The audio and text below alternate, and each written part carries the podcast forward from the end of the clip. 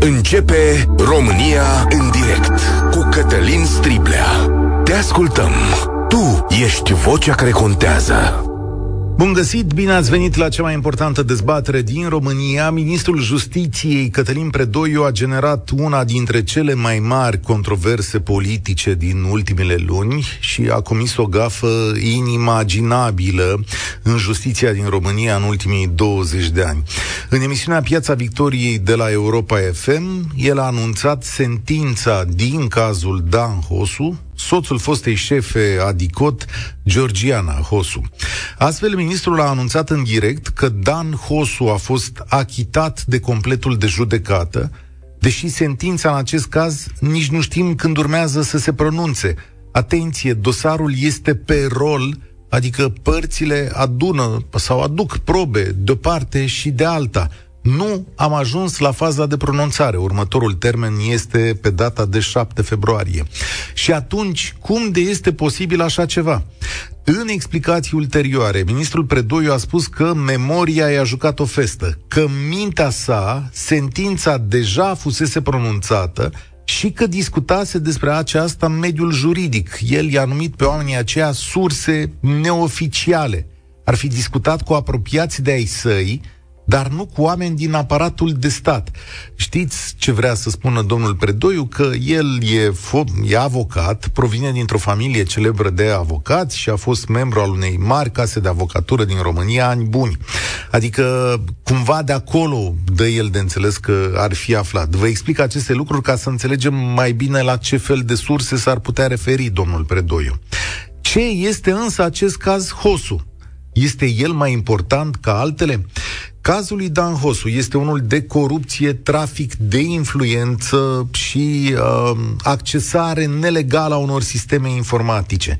Din poziția sa de șef în poliția română, el este acuzat că ar fi ajutat-o pe o doamnă Angela Toncescu să influențeze deciziile de la nivelul autorității de supraveghere financiară, astfel încât să obțină avizul pentru numirea în funcția de președinte al unei societăți de asigurare, Carpatica Asigurări, dar și pentru că autoritatea să nu ia decizii nefavorabile acestei societăți de asigurare patronate de un domn numit Dan Ilie Carabulea. Așadar, o acuzație gravă cu implicații majore pentru zeci de mii de oameni asigurați de societatea respectivă. Soția sa, doamna Georgiana Hosu, a fost numită șefă la DICOT în ciuda acestei vulnerabilități din familie și de numele ei este legat dosarul 10 august. La judecata de redeschidere a dosarului, instanța a refuzat acest lucru spunând explicit că Georgiana Hosu nu a trimis toate documentele necesare sau relevante pentru deschiderea unei astfel de dosar. Și de ce este important să explicăm și asta? Pentru că orice sentință în acest caz va fi privită cu neîncredere – pentru că judecătorii acestui caz nu vor mai putea fi desprinși de o etichetă politică și mai ales pentru că în astfel de gest slăbește încrederea populației în sistemul juridic. Dacă ești procuror într-o astfel de situație, poți oricând să crezi că nu ai obținut condamnarea pentru că, iată, a venit o indicație de la partid. Apropo de partid, acest dosar este în oglindă față de ceea ce se întâmpla acum 20 de ani la PSD, când Rodica Stănoiu își întreba colegii de prezidiu când să dea drumul la dosarul Băsescu. Iar în ultimii ani avem o sumedenie de lucruri care să te pună pe gânduri. Dezincriminarea unor infracțiuni, punerea în funcțiune a unor prescripții, prăbușirea dosarului 10 august și chiar dezvăluirile lui Daniel Morar, care arată că sentințele CCR se negociau la președinție. Vă chem atunci să vorbim despre acest spectacol cu această ultimă picătură pusă în paharul justiției. 0372069599 Ce spuneți de declarația Ministrului Justiției? Ce sentiment aveți?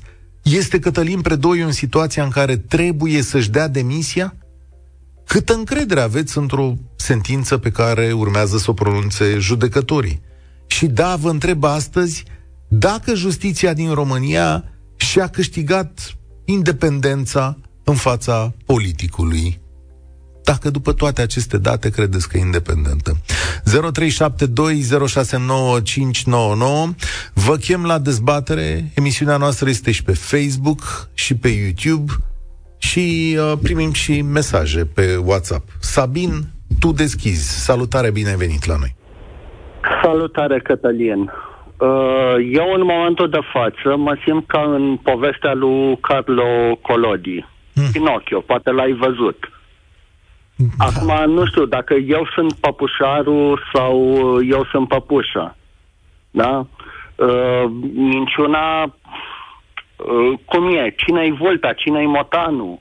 Cine este Balena? Cine-i Gepeto? Creatorul. Uh, deci, pur și simplu, acest guvern care îl avem în momentul de față, da, el a cedat, predoiul a cedat pur și simplu psihic. Nu s-a mai putut abținu, abține și a dezvăluit. Da? Noi suntem niște păpuși agățate de niște ace controlate, ni se oferă niște chestii, dar se rupe până la urmă o ața.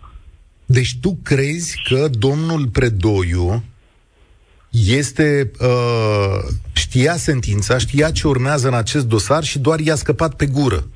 Adică el da. știe că judecătorii vor, îl vor achita pe omul ăla.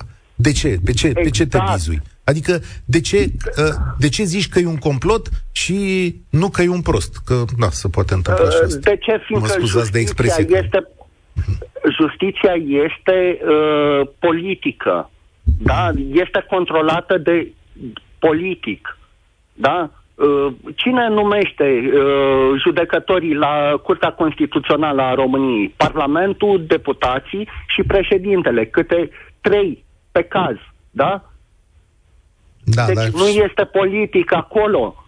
Da, dar și în America nu... e politic. N-ar zice că CCR e cel mai nu, bun exemplu. Nu, nu. Deci Cum? procurorul general este ales prin drept, da, prin vot. Unde? În Statele nu Unite? Este numit.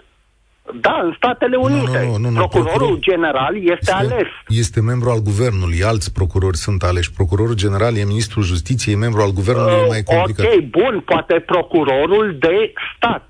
Da, procurorii zicem, de stat, de există, există părți din sistemul juridic care sunt în care cetățenii uh, votează, da?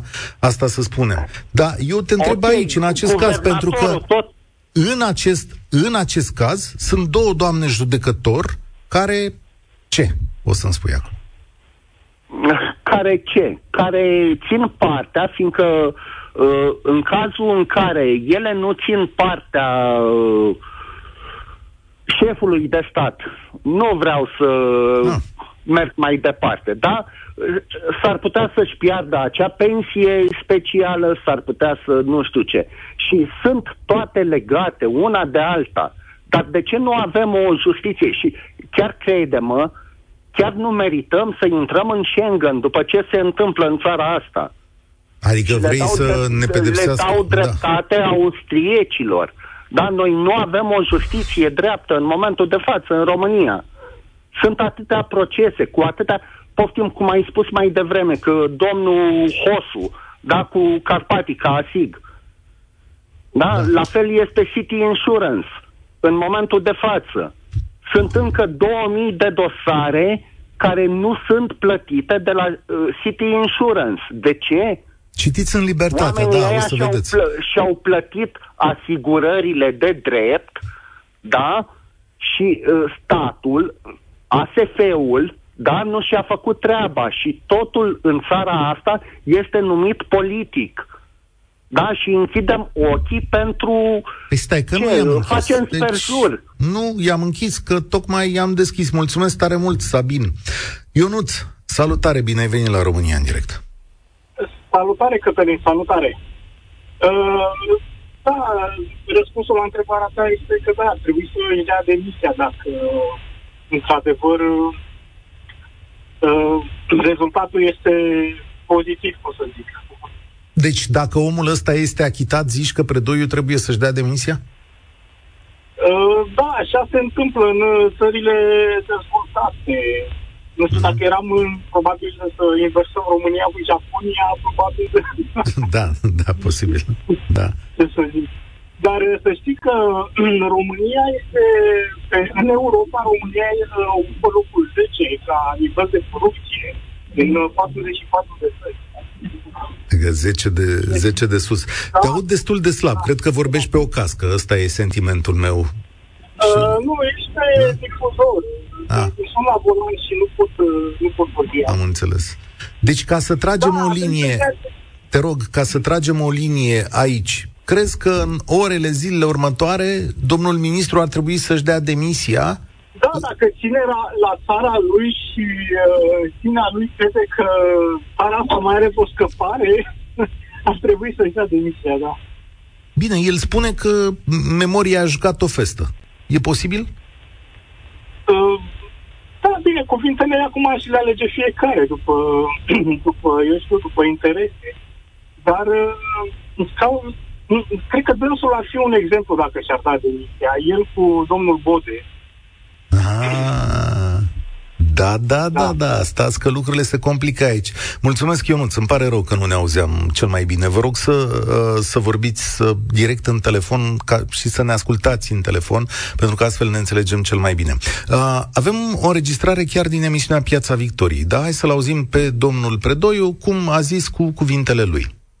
Ați lansat, ați lansat lansarea procedurii pentru numirea da. procurorilor șef. Dumneavoastră i-ați propus pe cei care își încheie acum mandatul, minus uh, doamna Osu, care nu-și mai încheie mandatul și l-a încheiat prin demisie atunci când soțul domniei sale a fost condamnat penal. Și Sunt, ulterior achitat?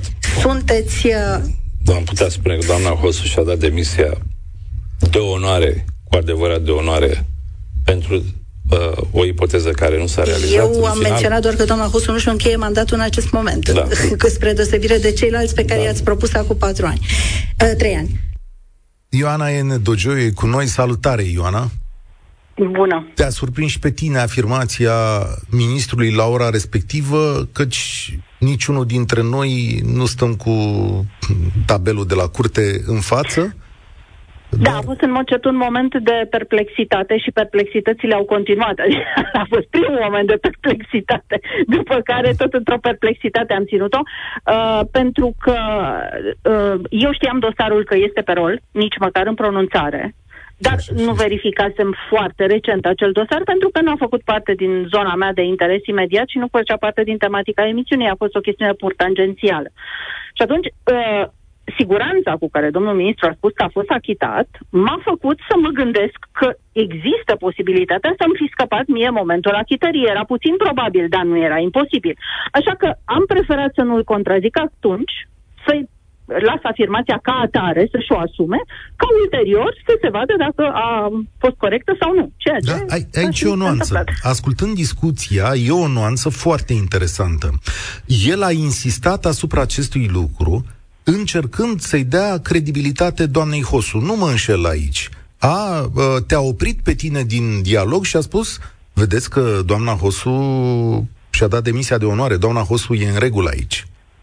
E și sentimentul tău? Uh, puțin mai mult decât atât. Emisiunea, bun, asta e o mică bucățică dintr-o emisiune de 35 de minute. Asta s-a întâmplat după jumătatea emisiunii. O primă jumătate foarte tensionată, în care am uh, luptat la baionetă și uh, zic eu că l-am împins foarte tare în colț pe domnul ministru pe chestiunea legilor justiției, pe feudalizarea justiției, pe tot ceea ce am tot discutat în ultima perioadă, însă domnia sa uh, nu a fost disponibil pentru interviu decât acum. Uh, Probabil că, pe de o parte, a vrut să o recredibilizeze pe doamna Hosu, fa- pe- față de care domnia sa n-a a spus niciodată că are o părere foarte bună și că ar fi lucrat foarte bine cu ea. Uh, asta a fost poziția domniei sale în permanență când s-a deschis subiectul și, în al doilea rând, probabil să mă împingă și pe mine puțin, să mă destabilizeze în acel, uh, în acel fight foarte strâns pe care îl aveam. Uh, nu m-a destabilizat, dar nici nu am putut în momentul respectiv să ripostez pentru că nu aveam portalul în față deschis. Și Ioana, cum nu fac parte dintre cei care cred că le știu pe toate, am zis, s-a fi întâmplat. E ok, nu, nu, nu asta e ideea. Acum, domnul ministru este într-o situație cum nu mai Rodica Stănoi, eu am mai fost din punctul meu de vedere, da, ea a apărut în niște stenograme atunci. Bun, ce, ce ar trebui să urmeze? Pentru că dosarul acesta, după cum bine spuneai, nici măcar nu e în pronunțare, oamenii aduc probe în fața judecătoarelor, uh, să luptă avocații cu procurorii, ce urmează de aici, pentru că orice s-ar hotărâ în acest dosar devine necredibil. Acum am, am să-ți spun părerea mea de om care urmește de multă vreme fenomenul justiției.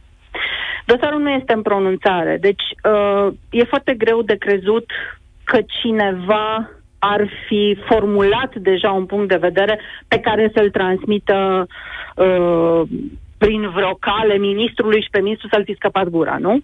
Nu e în pronunțare dosarul. Încă se administrează probe. Din ce am văzut eu acum, nici măcar nu s-au reaudiat martorii care trebuiau reaudiați după o schimbare de componență a instanței din do- de anul trecut. Deci, cred că încă nici măcar nu suntem foarte, foarte aproape de acel moment. Sau nu sunt semne că am fi foarte, foarte aproape. De la mână. Uh, domnul ministru, dacă voia să dea o indicație, pentru că există și varianta asta, că a vrut să dea o indicație, acum hai să nu fim naivi. Un ministru, mai ales care a fost ministru șase ani până acum, era șase ani de mandat. Bine, nu, nu consecutiv, da. Dar uh, uh, în total, cred că are vreo șase, șapte ani de mandat. Uh, dacă vrea să transmită, dacă ar vrea să transmită un asemenea mesaj, nu îl transmitea prin uh, Radio Europa FM sau printr-o televiziune sau prin presă. Doamna Stănăios, că ai făcut referire la domnia sa, nu-și transmitea mesajele prin presă. Au fost discuții de partid scurse în presă. Dar nu ieșea la televizor să spună acolo eu aș vrea o Și atunci, bănuiala ta, bănuiala ta e că ce, ce a făcut? Bănuiala mea e că este o imensă prostie pe care a făcut-o ministru. Deci o, o prostie din... De am spus că e un lung șir de perplexități o primă prostie, după aia o prostie prin felul în care s-a panicat și a vrut să corecteze. Uh, era mult mai omenește să spună dacă așa este, cum cred. Eu nu spun că e așa, eu spun, o iau foarte logic, pe fie, încerc să uh, uh, analizez lucrurile uh, rațional și dacă încerc să uh, le iau rațional, nu avea niciun interes să creeze toată dezbaterea asta. Tot scandalul ăsta, pentru că el era previzibil. Nu? Dacă dai indicații sau public sau anunți verdictul anterior, în mod evident stârnești un imens scandal. Trebuie... În mod evident pui sub semnul întrebării totuși și îi faci un rău celui în cauză.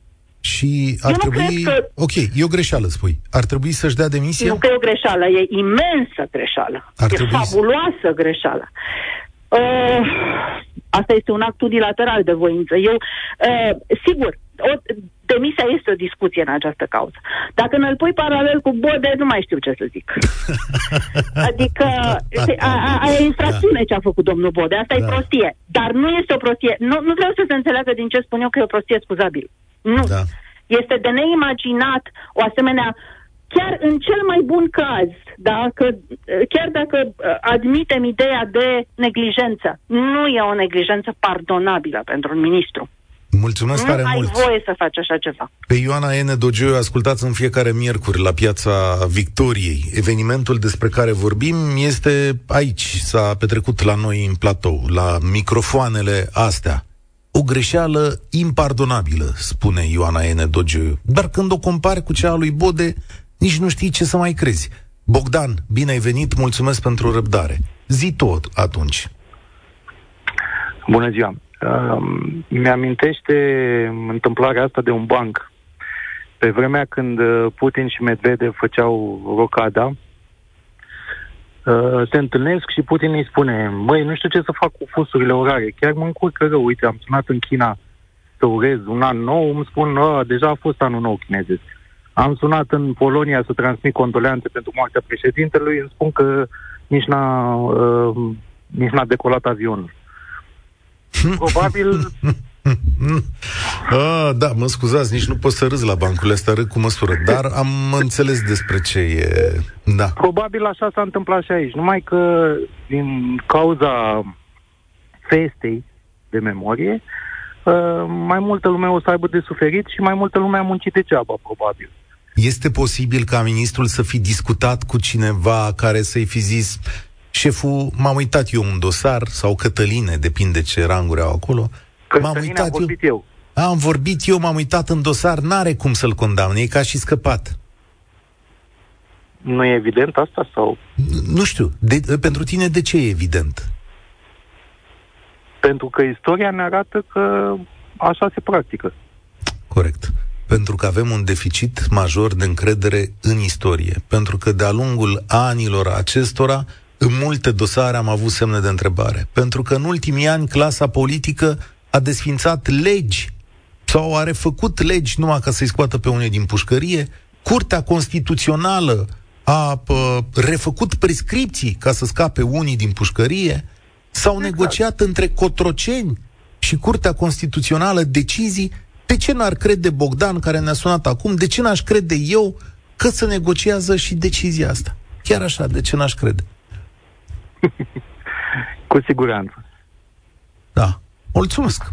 E un fel de a face lumină. Și atunci concluzia, și atunci concluzia, stimați cetățeni, este că dacă vrea să dea o șansă sistemului de justiție din România, dacă vrea să reconstruiască încrederea, dacă vrea să așeze lucrurile la locul lor, atunci domnul Predoiu trebuie să plece. Pentru că altfel totul devine discutabil. Da? Trebuie să plece. Nu să facă cum face domnul Bode, care stă acolo. Dar să plece domnule împreună de mânuță, zic. Mihai, salutare, bine ai venit la România în direct. Bună ziua! Bună ziua și mulțumesc. Eu vă sun din penitenciar. Sunt arestat de 21 de ani și, într-adevăr, în, în toți acești ani am văzut că justiția este imparțială. S-a dat acea decizie 358 a Curții Constituționale, unde a scăpat tot, toată spuma politică, li s-a albit dosarele, au scăpat de prejudicii, au scăpat de pușcărie, au scăpat de absolut tot. Ceea ce mă intrigă este că în anul 2012 am comis și niște infracțiuni, fiind în penitenciar, asupra instituțiilor bancare. Și de atunci și până acum, nu faptele trebuie să prescrie, iar în cazul meu, pentru că am avut curajul și nesimțirea să înșel băncile, am parte doar de inechități. Eu acum trebuie să mai execut încă 20 de ani, în contextul în care am executat 21 de ani, la Curtea de Apel Ploiești, unde am avut contestație în anulare un alt coleg care a fost cu în dosar, i s-a anulat sentința în baza acelei decizii. Stai așa, mie, să, să o luăm metodic, că lumea aici, în jurul meu, cască ochii foarte mari. În primul rând, cum vorbești la telefon cu noi. Aia e prima... Deci vorbesc legal, vă sun după ah. telefonul din cameră, nu ilegal. Okay. Da, mă numesc Petre Mihai Dan. Pe, și ai dreptul legal la telefon, am, okay. am dreptul legal la telefon, da, 60 știu... minute pe zi. Ok. Uh, lumea de afară... Na, am înțeles. De Pentru ce ești condamnat atât de mulți ani? Deci în anul 2002 da? am uh, comis o faptă în apărare. Am omorât un cetățean sas în Sibiu, care era prieten cu domnul Iohannis la acea vreme.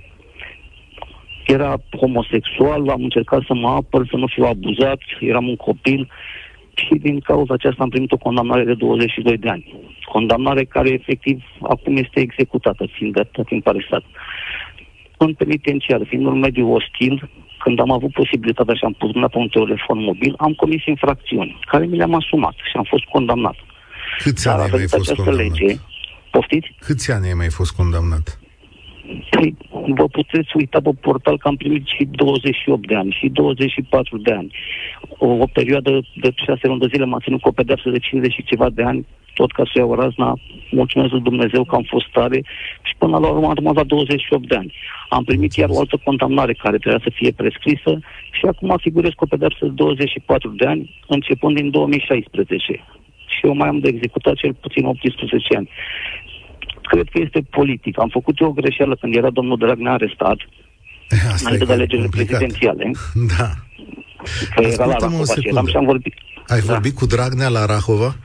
Da, când era arestat, înainte de alegerile prezidențiale, și am spus așa în mare, uite, eu cred că este politic faptul că mi se dă asemenea pedepse exagerat de mari și cred că este politic, nu serviciile și pentru că în România, din păcate, există protocoale protocoale care...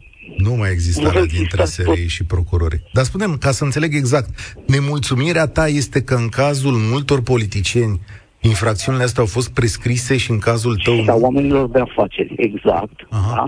Deci, cum uh, s-a dat acea lege cu recursul compensatoriu, atunci au beneficiat doar cei care au fapte cu violențe și de aia s-a mediatizat și s-a abrogat acea lege. În schimb, acum, această lege care s-a dat este mai mult decât o amnistie, pentru că îi repune în funcție pe toți primari, viceprimari, toți oamenii de afaceri, deci la toți li s-a albit dosarele pentru că vă dați seama, au cotizat foarte mult la partide pentru că totul este politic. De aceea s-a această decizie ca să se prescrie faptele lor. În timp ce nu? pentru tine care ești uh, de drept comun, spui lucrul ăsta nu funcționează. Exact. Deci această decizie m-a avantajat și pe mine. Da? Deci nu trebuia să mai execut, trebuia să fiu și pus în libertate. Dar, din păcate, părțile fătămate fiind toate băncile din România, care toate sunt cu acționari străini, vă dați seama că da. Interesul este să fiu ținut în închisoare, mm. dat exemplu, că am avut curajul să îndrăznesc să fur de la bancă, nu? Banca care este un garant al societății până la urmă. Mulțumesc tare mult pentru telefon. Recunosc că așa ceva n-am mai auzit. Cred că e și prima oară când vorbesc cu cineva care e condamnat și pentru omor și pentru alte infracțiuni. Dar e foarte interesant cum se vede perspectiva asta asupra justiției și din interior. Sigur că aici avem chestiuni de credibilitate, nu depinde întotdeauna în spațiu public cine lansează mesajul. Dar, ați văzut, politicienii au o șansă mai mare, chiar dacă sunt infractori, asta o spun și infractorii, și, uh, cum să zic, e ceva ce am observat și noi de partea asta la altă a gardului. Trebuie să recunoașteți că România în direct e absolut mereu surprinzătoare. România în direct. Cătălin Striblea la Europa FM. Florin de pe Facebook, Predoiu nu a comis o gafă, ne arată fața mărșavă a justiției coruptă de către politicieni. Noi nu avem o justiție echidistantă în România, la noi doar se mimează justiția, se scrie într-un alt mesaj. Cătălin, salut! Bună ziua, domnul Cătălin! Da. Bună ziua și ascultătorilor! Nu sunteți Da, vă ascult, ascult cu atenție, cred că aproape zilnic emisiunea uh, și câteodată rămân așa uimit de ce se, de ce se întâmplă în, uh, în țară. Uh, nu prea am timp să stau de știri, de așa, pentru că jobul nu-mi permite, dar când am timp mai ascult și fiind mai tot timpul la volan, vă ascult cu drag. Și bine, nu numai emisiunea asta, toate emisiunile de la Europa FM. Și aici cazul domnului Predoiu ce vă uh, eu, eu cred un singur lucru, că n-a făcut o afirmație uh, pe care să nu știe. Știa foarte bine, iar în momentul când... Deci e, un, e ministru, nu, nu vii să faci afirmații nefondate. Deci știa. Părerea mea este că nu numai dânsul, eu zic că tot guvernul domnul Ciucă ar trebui să-și dea demisia onorabil, pentru că și domnul Ciucă a făcut niște afirmații gen că motorina nu se fabrică în nu se da, rafinează în România. Dar domnul da, Ciucă să că... aflăm întâi cum e cu plagiatul. Dar apropo, când păi, e... Ai... Uh, știți ce avantaj au mână băieții ăștia? Că e o rocadă guvernamentală acum. Urmează, da, anul ăsta, nu? În martie? Da, dar mie mi se pare, totuși, adică l-au dat pe domnul Ponta jos atunci că a făcut plagiat, mă rog, și a fost băgat și cu colectivul și cu așa, și ținem un prim-ministru și miniștrii care fac greșeli poate mai mari decât le-a făcut domnul Ponta, da, și ținem, îi ținem, nu știu, eu cred că și președinția până la urmă ar trebui să facă un act așa, uh, nu știu, dacă într-adevăr sunt români cu adevărat, ar trebui să iasă să spună, domne, nu ne este locul aici. Noi nu avem ce căuta aici. Ne pare rău. Adică aduci România în pragul sărăciei pe timpul mandatului. Românul în ce să mai creadă? Eu asta aș vrea să întreb toți românii care ascultă Europa FM. Mai are clasa politică credibilitate la alegerile viitoare? Dacă domnul Predoiu pleacă și o recâștigă. Eu zic că pas cu pas, e greu. o mică. E, e foarte greu ca uh, această clasă politică din România, aceste partide care se tot perindă să mai aibă credibilitate când vin și promit că România o va duce bine și ei vin cu afirmații care nu fac decât să înjosească România. Haideți să ne uităm un pic ce ne-au făcut austriecii. Poate, poate, nu am de unde să știu foarte bine informația, dar cred că au făcut un lucru bun, zic eu, cum a zis și un antevorbitor. Că nu ne-au primit? Păi cum? Că nu ne-au primit. Da, eu cred că, că nu numai ei, cred că și mulți mai mulți.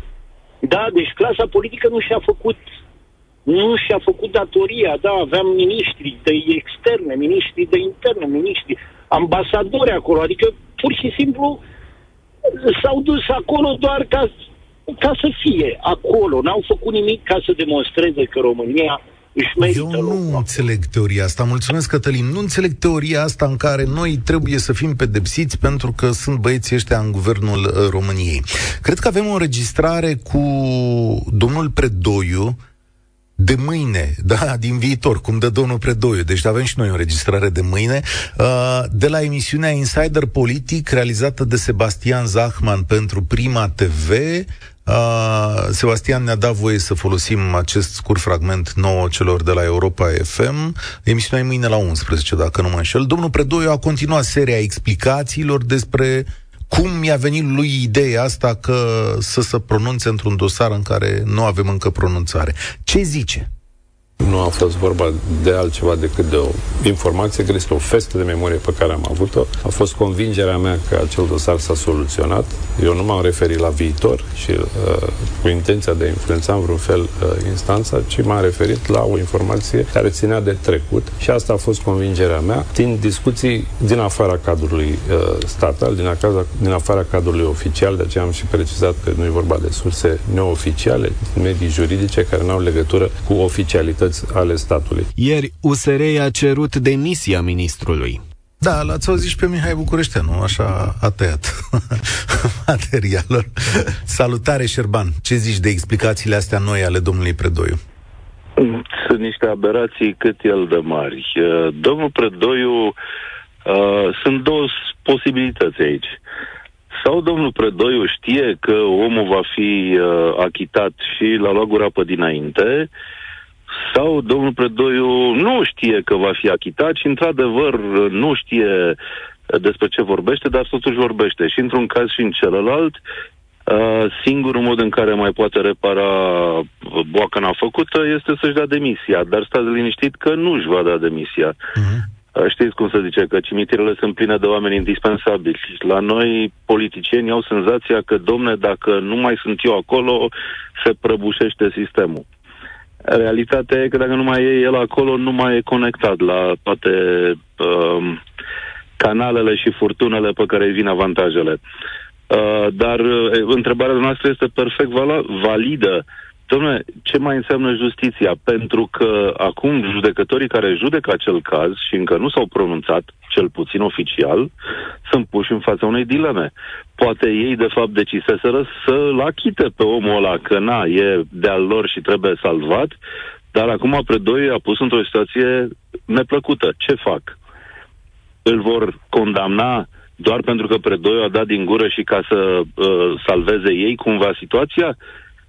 Acea condamnare va fi dată pe realitatea faptelor sau pentru salvarea situației. Deja, uh, indiferent cu ce, cu ce sentință vor veni judecătorii, uh, tabăra care va contesta acea sentință va avea o tonă de argumente. Sigur că da. Asta este marea și... nenorocire aici, pentru că oamenii aceia pot să facă o treabă admirabilă, să se pronunțe într-un sens sau într-altul pe baza datelor adunate, și niciodată de azi înainte decizia lor nu va fi uh, acceptată de către părți din societate.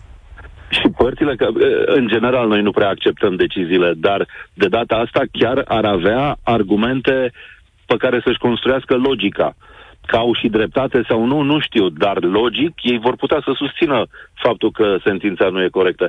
Pe de altă parte, din păcate, trăim în România și eu am avut diverse intersecții cu, cu justiția, nu ca, uh, cum era cel de dinainte, Dumnezeu să-l ajute, nu ca făptuitor, ca infractor, ci ca întreprinzător în România.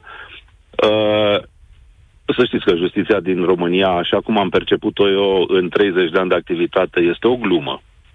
hmm. este o glumă uh, înfiorătoare, dacă pot asocia cele două noțiuni, uh, iar când văd acum la, la televizor sau aud la radio acea reclamă cu vai oameni pentru justiție, justiție pentru oameni, suntem aici ca să vă ajutăm, îmi vine să vărs de câte ori o aud. Pentru că justiția în România, de cele mai multe ori, nu are nicio legătură cu ce scrie în lege. Uh, aș putea să vă povestesc foarte mult, dar nu, nu e timpul să vă ocup eu acum emisiunea. Mă retrag. Uh, din păcate, justiția în România este de foarte multe ori paralelă cu legea. Din păcate, nu pot corecta eu această percepție. Îți mulțumesc tare mult, colegii mei care Astăzi sunt la vârsta maturității, colegii mei de facultate de la drept, care astăzi sunt la vârsta maturității și trebuie să ia decizii importante în această țară pentru mulți oameni, cred că au această datorie să repare tot timpul acest lucru și cred că mulți dintre ei sunt oameni onești care își fac datoria, așa i-am cunoscut, așa îi știu de ani încoace, de mulți dintre ei nu mă îndoiesc, Însă sunt destui, văd și eu în justiție, sunt destule lucruri care să-ți pună semne de întrebare. Acest corp profesional are de dus o luptă cu sine însuși, mult mai grea decât cea pe care o să o ducă cu noi. Mesaj pe WhatsApp nu are de ce să-și dea demisia, cum nici Bode nu o face, pentru că ei știu că orice ar face, părerea românilor nu contează, la vot tot PNL-PSD vor câștiga guvernarea cu activul de partid, în timp ce restul românilor abandonează țara. Ce zici, ce zici Mircea de concluzia asta? Salut, Cătălin, salut și ascultătorii Europa FM. Uh, despre vot, uh, când o să vină momentul, adică când o să am ocazia unei emisiuni pe acest subiect, să știți că este viciat în proporție de 15%. Voința, componența Parlamentului reflectă voința română cu eroare de 15% și care reiese din documentul oficial, dar asta e altă poveste. Uh-huh. În ceea ce privește domnul Predoiu, mm, domnul Predoiu ar trebui să-și dea demisia. Colega noastră, doamna Dogea, a explicat foarte bine. A dat dovadă de o imensă prostie. Păi sunt două variante. Acceptă un ministru prost sau își dă demisia. Deci a dovedit prostia, la fel cu domnul Bode, și a dovedit incompetența. Un plagiator înseamnă că e un om incapabil să găsească soluții dacă nu are de unde să le copieze. Ori dacă problemele României nu se reflectă și în alte state, problemele din sfera de competență a domnului Bode. Nu are de unde să le copieze, nu are cum să găsească soluții, ce caută acolo. Dar să revenim la domnul Predoiu. Deci și-a dovedit prostia prin felul în care explică zi de zi, va explica și mâine. Ați dat anticipat da. uh, din explicația dumneavoastră. Nu face decât să-și dovedească faptul că este incompetent pe acea funcție. Chiar dacă știa, chiar dacă a discutat, să luăm de bună explicațiile dumnealui. A discutat în mediul uh, profesional despre acest subiect, și nu aveau cum să spună, domnule, a fost achitat. E clar că discuțiile au fost ceva de genul, va fi achitat, e ca să fie achitat, urmează să fie achitat, nu se putea exprima nimeni, că nu cred că erau toți de acolo neinformați, să nu știu că procesul e încă pe rol. Lui a rămas în minte că va fi achitat. Mm-hmm. Da, în e posibil. În care s-a exprimat, e o variantă pe care o cred. Mi se pare probabilă. Da, dar în momentul în care te exprimi astfel, ai viciat întreg procesul penal, din postura pe care o faci. Exact cum a spus antevorbitorul meu. Eu acum, dacă văd acel om achitat, e clar că a fost ceva matrapăzut politic. Dacă îl văd condamnat, stau și mă gândesc, mă, oare nu a fost condamnat pe nedrept? Și dacă sentința, oricum procesul este viciat, pentru că dacă sentința nu convine culpatului, avocații au tot dreptul în acest moment să recuze completul și ia de la capăt. Da, e posibil, m-am gândit și eu la asta, Pentru la soluția de la judecată. Tot, deja este antepronunțată sentința. Uh, poate chiar, chiar judecătorii... Și, chiar, și procur- chiar și procurorul poate să facă acest lucru, care, deși poate omul trebuia să fie achitat. Haideți deci să mai adăugăm un element care uh, pur și simplu va spulbera speța asta în fel și chip. Uh, e deja spulberată domnul Predoiu, nu da. cred că mai puteți să o faceți uh, mai bine și mai a, eficient. Acolo, în complet, este uh, uh, o doamnă se numește Sabina Domniței, este uh, soția fostului ministru PNL Cristiana Domniței. Uh, am, am avut rețineri să spun chestiunea asta, pentru că orice ar face oamenii ăștia, nu trebuie să fie ei priviți deci, cu, cu, da, cu ochii răi. Poate, poate își fac datoria impecabil oamenii ăștia, dar în acest moment... Chiar eu îmi dau seama că ei trebuie să plece de acolo, ca dosarul să poată să meargă liniștit mai departe. Poate să fi fost asta sursa informațiilor, poate să nu fi fost. Chiar este irelevant. Ceea ce este relevant este faptul că ministrul justiției nu și-a dat seama în cât, cât de grav se amestecă într-un proces în pe curs. Da. De asta spun că ar trebui să-și dea demisia, pentru că a dat dovada incompetenței. Poate mai târziu îi scapă un text, o virgulă. Mai la locul într-o ordonanță de guvern, care cine știe câte zeci de mii de persoane vor scăpa din pușcării sau vor băga în mod de pușcării. Cine să mai scape, A dovedit că nu are ce să mai caute acolo. Punct. Mulțumesc Iar în ceea ce privește libertatea presei, doar o singură frază și am terminat, este la fel de liberă precum a ajuns și presa românească. Libertatea justiției, mă scuzați, este la fel de liberă precum a ajuns și presa românească. Vă mulțumesc. E, excelent asta, da. Uh...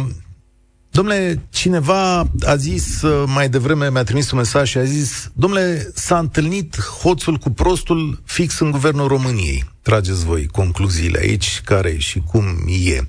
Aș zice așa, șansa, e o șansă aproape nesperată să poți repara ceva. Și în acest dosar, dacă avocați, părți, conducerea curții de apel, judecător găsesc soluția de schimbare a acestui complet care, că te-i adus într-un punct din ăsta cu semnul întrebării chiar de ministru, și doi la mână, în această situație, domnul ministru, din punctul meu de vedere, trebuie să-și asume și să plece ca să lase sistemul să funcționeze liniștit, să recapete încredere și oamenii să se uite cu mai multă, cum să zic, nu simpatie, dar să înțeleagă că lucrurile se pot face și bine.